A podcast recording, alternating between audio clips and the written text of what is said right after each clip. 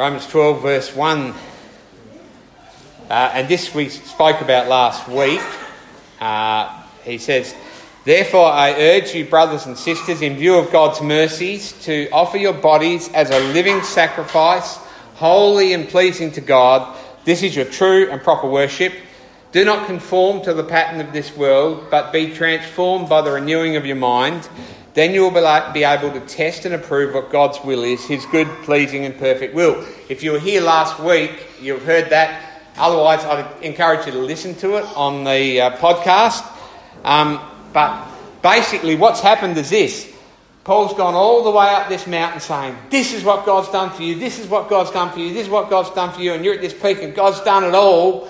And then he says, Now, in light of all of what Jesus has done, in light of the Holy Spirit with you, in light of all of that, give your whole life, every aspect of your being, every moment of your life, every bit of your thinking, every bit of your possessions, every bit of your money to what? To God. As, and make yourself a living sacrifice. Don't conform to the pattern of this world. Don't do what the world does. Don't love what the world loves. Don't be shaped by the things of this world. Don't think you're going to get your joy and your passion from the things that this world says you're going to get it from. You're not. But be transformed, that is, be moulded, be changed by the Holy Spirit through the Word, the Bible. Let the Bible shape your life in the power of the Holy Spirit. Then you'll be able to test and prove God's perfect, pleasing, and good will. All right, so you don't need to listen to last week's sermon now. Um, but uh, then Paul goes on to say, what's this going to work out like as Christians within the body? How's it going to look? He says this For by the grace given me, I say to every one of you, do not think yourself more highly than you ought, but rather think of yourself with sober judgment, in accordance with the faith God has distributed to each of you. For just as each of us has one body with many members, and these members do not all have the same function, so in Christ we, though many, form one body, and each member belongs to all the others. We have different gifts according to the grace given to each of us. If your gift is prophesying, then prophesy according with, in accordance with your faith. If it is serving, then serve. If it is teaching, then teach. If it is to encourage, then encourage. Uh, then give encouragement. If it's giving, then give generously. If it's to lead, do it diligently. If it is to show mercy, do it cheerfully. Okay. It's a great passage today. So hopefully we'll have a bit of fun with it. Um, For by the grace given me, he says, I say to every one of you. Now, he started this in light of the mercies of God or in light of the grace of God, give your life as a living sacrifice. And now he's saying, This is how I've found it works in light of the mercy or the grace given to me. Now, Paul understood what it was to be under grace, didn't he? He was breathing out murderous threats, so he wasn't like a good guy turning the corner. He was a rotten guy going bad and going worse, and Jesus appeared to him. That's grace. He understood that. Grace is absolutely everything to us. You know when we get whingy, complaining? It's not fair. We've, poor me. I'm hard done by. We are not hard done by. We're under grace. God sent His Son to die for us. We are not hard done by. Do you understand? Even the, the Christian martyr uh, who, who, who's about to die for their faith is not hard done by because they know they're under grace, which is eternal and it's going to take them to heaven. Do you understand this? Never wins. You are under grace. God has poured His incredible grace on you, which is not my script. Okay. Uh, where was I? Um, he knew he'd been called by grace. Paul got the fact that there was undeserved favour. We are under the same grace. We were no better than Paul, or no worse. All of us were lost without the gift of grace. So, in light of that grace, he says, in light of the fact that it's come to you as a gift, do not think of yourselves more highly than you ought. Aren't we doing that all the time? But rather think of yourself with sober judgment. Don't big note yourself. Don't be full of yourself. Don't think you're better than anyone else. Don't think that life is all about you. All you have is a gift of grace. Not because you were better, you had a better heart or more potential. Everything we have, we've received. The righteousness we have from God, we've received. It's a gift. We didn't contribute to it. I think Rob Hemming sound, gave us something really helpful to understand when he said uh, a couple of months ago. He said, the, he said it, we kind of think sometimes we're, we're here's Jesus and we're right up to here. We've got a few things right, and Jesus died for the gap. And he said, no, Jesus died for the lot, the hundred percent. Everything we'd done was fallen short. He needed to die for it all. Everything we have is from God. So he's saying this don't big note yourself. Admit this. It's all from God, it's all a gift. Um, it's a bit like this. And I, I heard this in real life. A, a son inherited a farm from the parents. He was actually given it outright. No, no debt. The whole farm with no debt. And then later on said, Yeah, but I've worked very hard on that farm, as if he deserved it. He didn't deserve it. It was given to him. It's a gift. Do you understand that? The work came after, and the hard work's good to do on a farm. But that's not what gives the gift. Do you understand? Everything we have is of grace, it comes from God. So, do not think of yourself more highly than you ought, but rather think of yourself with sober justice, uh, sober justice, sober judgment, in accordance with the faith God has distributed to each of you. In accordance with the faith God has distributed to each of you. Paul's talking to a church here, he's talking to Christians. How many of these, how many Christians have received faith? All of them. Thank you. Right. They all receive faith. Faith that saves is the same for all who believes, isn't it? And God gives it to us. You either have it or you don't have it. You've either trusted in Jesus alone for your salvation as a gift, or you've trusted in something else, probably yourself. God has distributed the gift of faith to each of you. Now, Paul's not saying you have lots of faith one day and another faith to act. If you're really having a faith filled day, act in accordance with that faith. And when you're having a faithless day, well, well, you won't do anything that day, will you? Be useless. He's not saying that, okay? He's saying faith has come to you through salvation. Jesus has given that to all who trust in him. You have it. It hasn't come from yourself, it was given to you. So, when you know that, you won't think more highly of yourself than you should, and you'll have sober judgment. Look at it this way. If I came to you and gave each one of you an orange, now oranges are a little bit different, but mostly they're round with little dimples and they're orange. Okay. I, you didn't ask for it, I just gave you an orange. Would you say, well, I'm better than you, Clyde, look at my orange? I deserved it more than you. I'm under grace more than you. Who can boast? Don't think of yourself more highly than this. Everything you have, including your faith, is received by God who distributed it to you. When you understand that, it humbles you. It causes you to thank God for everything you have, and it causes you to live your life as a living sacrifice to God. How great is our Lord and Saviour Jesus? I mean, how wonderful is it? He is awesome. How sweet is Jesus? No, seriously, there's none better than him. There is none greater. He is everything. I, I, I think if you spent every moment of your life praising him, you wouldn't have wasted a minute. And you wouldn't be any worse or better for it. You love our Lord Jesus. Don't, don't let religion or the things of life ever overcome your love for our God. He is wonderful. Don't let anything overcome it. He is our beloved Lord. So, where are we? When uh, we know that we're under grace, then we lift God to the highest place. We have sober judgment. We are humbled because we live life to the praise of His glorious grace. Now, now that he spoke about, yes, you've all received faith to believe, he now talks about something which is unequal. That's a bit unfair, isn't it? This is that you've all got an orange, but some of you got an apple and some of you got a banana. Not fair. It was all given to you, by the way. For just as is verse 4, for just as each of us has one body with many members, and these members do not all have the same function, so in Christ, though many, we who form one body, each belongs to all the others. You have been given things and you do not exist for yourself. You don't come, you're not part of the church to, re, to receive.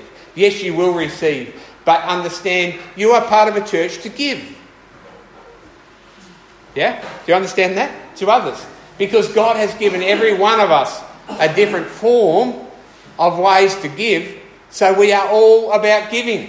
If you start thinking about uh, receiving all the time from other Christians and you become complaining and you don't lift God up and you don't think of life as you ought, you are under grace. Do you understand what I'm saying? We exist for others. And each of member belongs to all the others. All members are an, under an obligation to serve the others because they all belong to each other. That's really cool, isn't it? That's really, really good in Christ by the grace of God as a gift to us. So don't think of yourself more highly because when you do, you want to receive and you won't want to give. Give to others. You are under grace. Verse 6 We all have different gifts. Uh, we have different gifts, sorry, according to the grace given to each of us. Gift here means, again, something given by the Holy Spirit, so it hasn't come from us. I, you have to keep saying this because often when people talk about spiritual gifts, they're talking about themselves. They're given. So no one's better than the other, but we do have different roles. It's a mystery as to why the Holy Spirit gives to people because sometimes we think He would obviously give someone who's very good at something the gift of that. But that's not how He does it. You know, it's funny, isn't it? He chose Moses, a bloke with a stutter. He had a speech, you know, impediment. He chose him to speak to all of Israel and to lead them, and most of his leading was speaking. Why would God do that? Do you understand? He, he gives gifts as he sees fit. And so often the people who are very lowly as far as this world concerns and who don't stand up in front and preach to people like I do, but the people who sit at home and, and do the, in the relationships of life and in their work and stuff and speak the truth of Jesus Christ, those people have all the gifts of God that are, that are wonderful. Do you understand? Because the Holy Spirit empowers what they do. Yeah. Look, this is not exciting, so just be bored. Right. I, um, no gifts are more valuable than others, but each, they meld together, they fit together. Now, people get uptight about spiritual gifts, and, and they do it because it's funny that 1 Corinthians, Corinthians is written to a group of people who were, who were all fighting over who had the best gift and who had the most miraculous one and which miraculous one was the best, and obviously it was tongues, they thought, and all that sort of stuff. And, and people call them, the gifts listed in 1 Corinthians, the miraculous gifts. Wow. But these ones I've read to you today, they call them the motivational gifts. The boring ones, really. The ones that most normal people have, you know. Boring gifts. It's a load of rubbish. Right? It's a lot. It, they are all gifts given to us by the Holy Spirit. Do you understand that? Yeah? given to the service of others. So why would you show off about a gift anyway? Because it hasn't come from you, it's been given from God anyway. So, we get up tight about gifts, but the reality is, well, actually, if you think about it, when Paul wrote to the churches, he wrote to, you know, you've got, I don't know how many letters he's got. Does anyone know about 15? I don't know. 20? I don't know. How many letters? He included spiritual gifts in about two. So, so all those other teachers never got taught about holy spiritual gifts. Well, they would have been sucky churches to go to. They would have been boring, wouldn't they? They, sorry, I, I'm, I'm pushing this a little bit. In the, to those other churches, though, he did say things like to the Galatians, keep in step with the Spirit. And to the Ephesians, go on being filled with the Holy Spirit. He never, he never worked out what that means. You see, it's the same thing. If you never heard of spiritual gifts, then do this. Do what the Holy Spirit leads you to and empowers you to do, and just do it. Whatever that looks like. Do you get me? Yeah? yeah. Then we don't have to be all uptight. Okay, we're going to go. If your gift is prophesying, then prophesy. in accordance with your faith. Now, it, all, it seems to, um, that is the one gift lifted almost in every list, is prophecy. And Paul does say everybody should desire to prophesy, to bring God's word. Everybody. Okay? We should all desire that. And the truth is, everybody at one time or another will prophesy. In other words, God will speak to them. You, you might be, uh, you, look, you could be in IGA and you're talking to somebody and you just, it, it just feels like God has given you, for that specific situation, what they're going through, to speak into their life. We'll talk about more what that might look like in a minute. But we should all desire that. But then also, Paul seems to speak in this and other places that certain people have a more ongoing ministry in prophesying. Okay? And if you look up Acts 21 9, you'll find that that includes women. Okay, just say that because people wonder. Okay, to speak words as God leads for specific concrete situations in the context of what's going on there. Not necessarily being an upfront thing. It, often this happens just in Bible studies, in, in after the sermon, talking about things, that sort of stuff. Okay? But in Christian conversation, God gives wisdom. That makes it a really good gift, doesn't it? God's actually speaking in someone's life right then and there. That, it's really important. Um, and, and everybody should desire it. You, you want that. You want God's perspective on whatever you or the people around you are facing. You want that, don't you? Yep. The, the words of prophecy are always based on the gospel. That is not the whole mess. That's not saying that every time someone prophesies, they say Jesus died on the cross to take away your sins. That's not what it is. But they're based on that. Because Revelations 19:10 says, "For it's the spirit of, for it is the spirit of prophecy that bears testimony to Jesus." The Holy Spirit through prophecy bears testimony to Jesus. It will always be based on the foundation of Christ and what He's done for you. Now, that's probably helpful because that'll teach you how you can find out, because there's a lot of false prophets talked about in the New Testament. Uh, false prophets are dangerous. I am going to go into this a bit. I hope this is not too painful for anybody. But how can you be exposed? Well, false prophets can be exposed if they don't have a foundation on Christ for a start. Because if your gift is prophesying, then prophesy in accordance with your faith. What's your faith about? Your faith is what Christ has done for you to save you prophesy in accordance with that. Does that make sense? It's got to be in accordance with the gospel. So therefore, it's not going to be about me. Look at what I've, I've got some wisdom for you. How is it? What is it?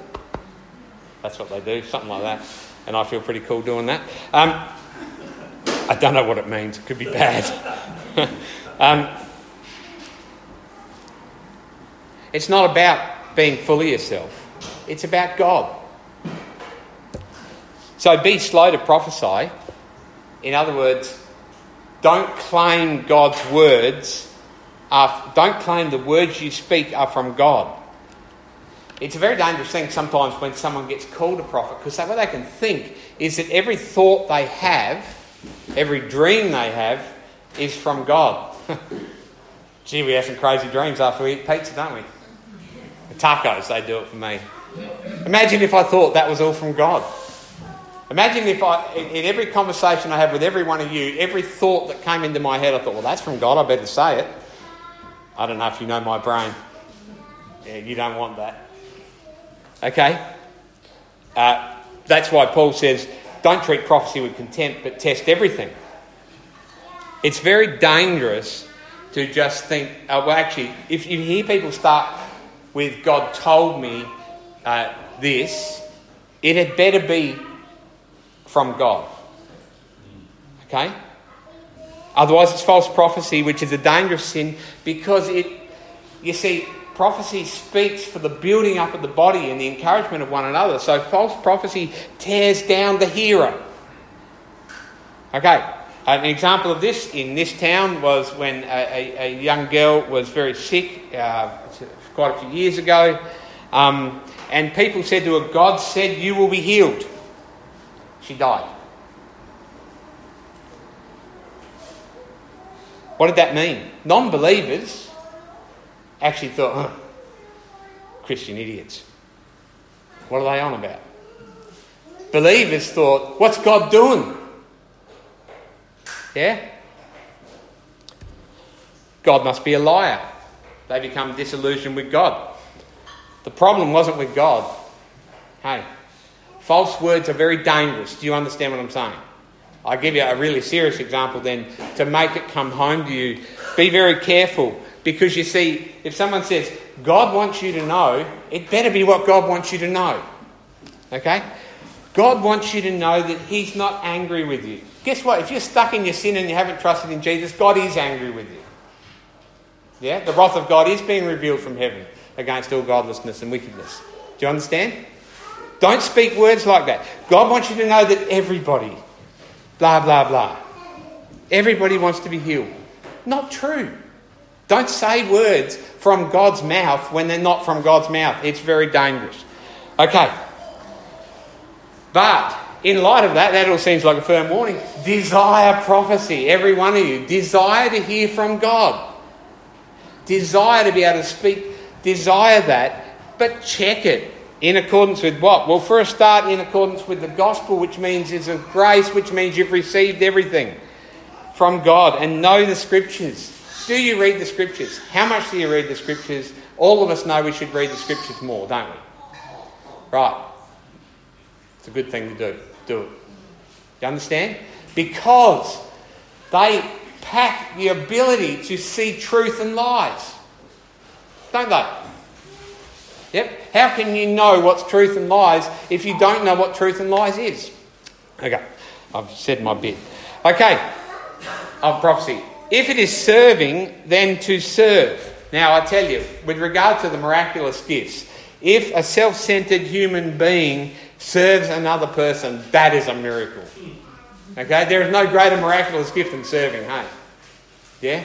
Or, yep, right, okay. Um, the Greek word here means practical service. If you've got a gift of practical service, you know what that looks like, yeah? Then use it in accordance with the faith given you. What does it mean in accordance with the faith given you? Well, it's not something you're proud and you show off about and say, look what I did for you, because you've received grace. So, because you've received grace, you give to others in grace. That's what it's about, isn't it? In accordance with your faith. If your gift is teaching, then teach. Now, teaching as opposed to prophecy, prophecy is more like speaking uh, about a concrete situation. Teaching is just teaching. It's always true. It's what's in the Word of God. Teach on that, it's always true. We, everybody has a role to teach. Now, if you want to know about ch- teaching children, you've got to go back through the podcast, not last sermon, the one before from Darren Bandy. We spoke all about um, what it is to discipline children, to be parents, to be children, uh, and, and that like that's from two weeks ago. But I tell you this: if you're a parent, teach your children, teach them. The Holy Spirit works through that. I think every, every parent has a gift of teaching for their children. In every situation, in everything. It's a very powerful thing to teach people wherever the opportunity arises. Like, you know, that verse we did last week from Deuteronomy. When you're walking down the street, when you're driving the car, teach. Teach your children all the time. Okay, if your gift is encouragement, then give encouragement. What a blessing encouragement is, isn't it? Now, what, a, what encouragement is not, is not affirmation and nice words. Gee, you look beautiful today, Ned. How do you feel? Blushing. Yeah, good. Um, it's not just nice words. No, it's give encouragement in accordance with your faith. The most encouragement that you, most encourage, the most encouraging encouragement that you could ever give anybody is going to be based on what God has done for them in Christ. It's not going to be just petty little, you look pretty, you're wonderful. Yeah? No, give them something with some meat in it. Gospel meat. Yeah, okay. If, you, if you're giving, then give generously. That's really talking about money, uh, but, about other things too. But um, give, give from the heart in accordance with your faith. Your faith tells you that, you, that all your money is God's anyway, and it's come from God. So give in accordance with, with that knowledge. Um, uh, uh, I lost my place, but Uh, give knowing that you have received it by grace anyway, so it's not yours to have. So give. If your gift is to lead, then do it diligently. Be careful in your leading. Don't just say stuff you shouldn't say. Don't, without it, you know what I'm saying. Be a diligent leader. Make decisions carefully and let your decisions be affected again by grace. Yep. If it is to show mercy, do it cheerfully. Why did it say cheerfully with regard to mercy? Because showing merciful to, being merciful to others is hard work. Why? Because people are hard work sometimes, aren't they? No one nodded at that? Okay, people are never hard work. Okay. People are often difficult and complaining and undeserving. So show mercy cheerfully in, in accordance with your faith, obviously. Because God has showed us mercy, we show mercy. Now, in all of this, Paul, I'll say it once more, I've said it over and over again. Paul is saying this these are gifts. They are given to you, they have come by grace and work it all out in light of Christ, who is our righteousness, our holiness, our redemption, and understand that any power you have to do anything good in any way for any person ever that's going to be of any value, it's going to come from the power of the Holy Spirit. Yep, not your wisdom, not your power, not your anything else. So, live all in view of the mercy of God. Then the church will be our most wonderful body. Because division will come when people don't think of themselves, uh, do think of themselves more highly than they ought. Therefore, they won't have sober justice, uh, sober judgment, and they won't act in accordance with faith, which is by grace. I want to read the next passage, although it's next week's, because I want you to see where he goes from here. Uh, and, but we will talk about it uh, next week. He says, he immediately mentions love. Hey, I haven't mentioned the word love today, but it's all love, isn't it? Everything's about love. Love must be sincere. Hate what is evil. Cling to what is good. Be de- de- devoted to one another in love. Honour one another above yourself. Never be lacking in zeal, but keep your spiritual fervour serving the Lord. Be joyful in hope patient in affliction, faithful in prayer. Share with the Lord's people who are in need, are in need. Practice hospitality.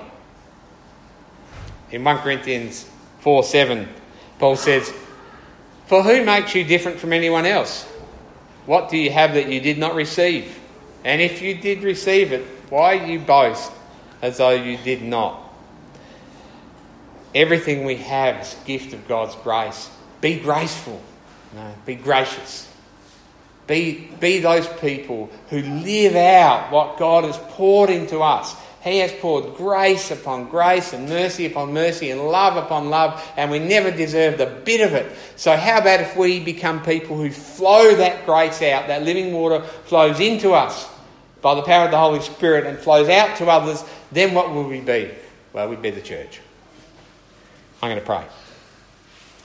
Father, we want to thank you for all that you've given us. You have been so wonderful to us. We want to praise you and say there is no name higher than yours. You are worthy of all glory and honour. All power is yours. And Father, we thank you that in your mercy and your grace, you have loved us, you have called us and Father, you have called us to be living witnesses of your love and grace. That by our love we might be known as your disciples.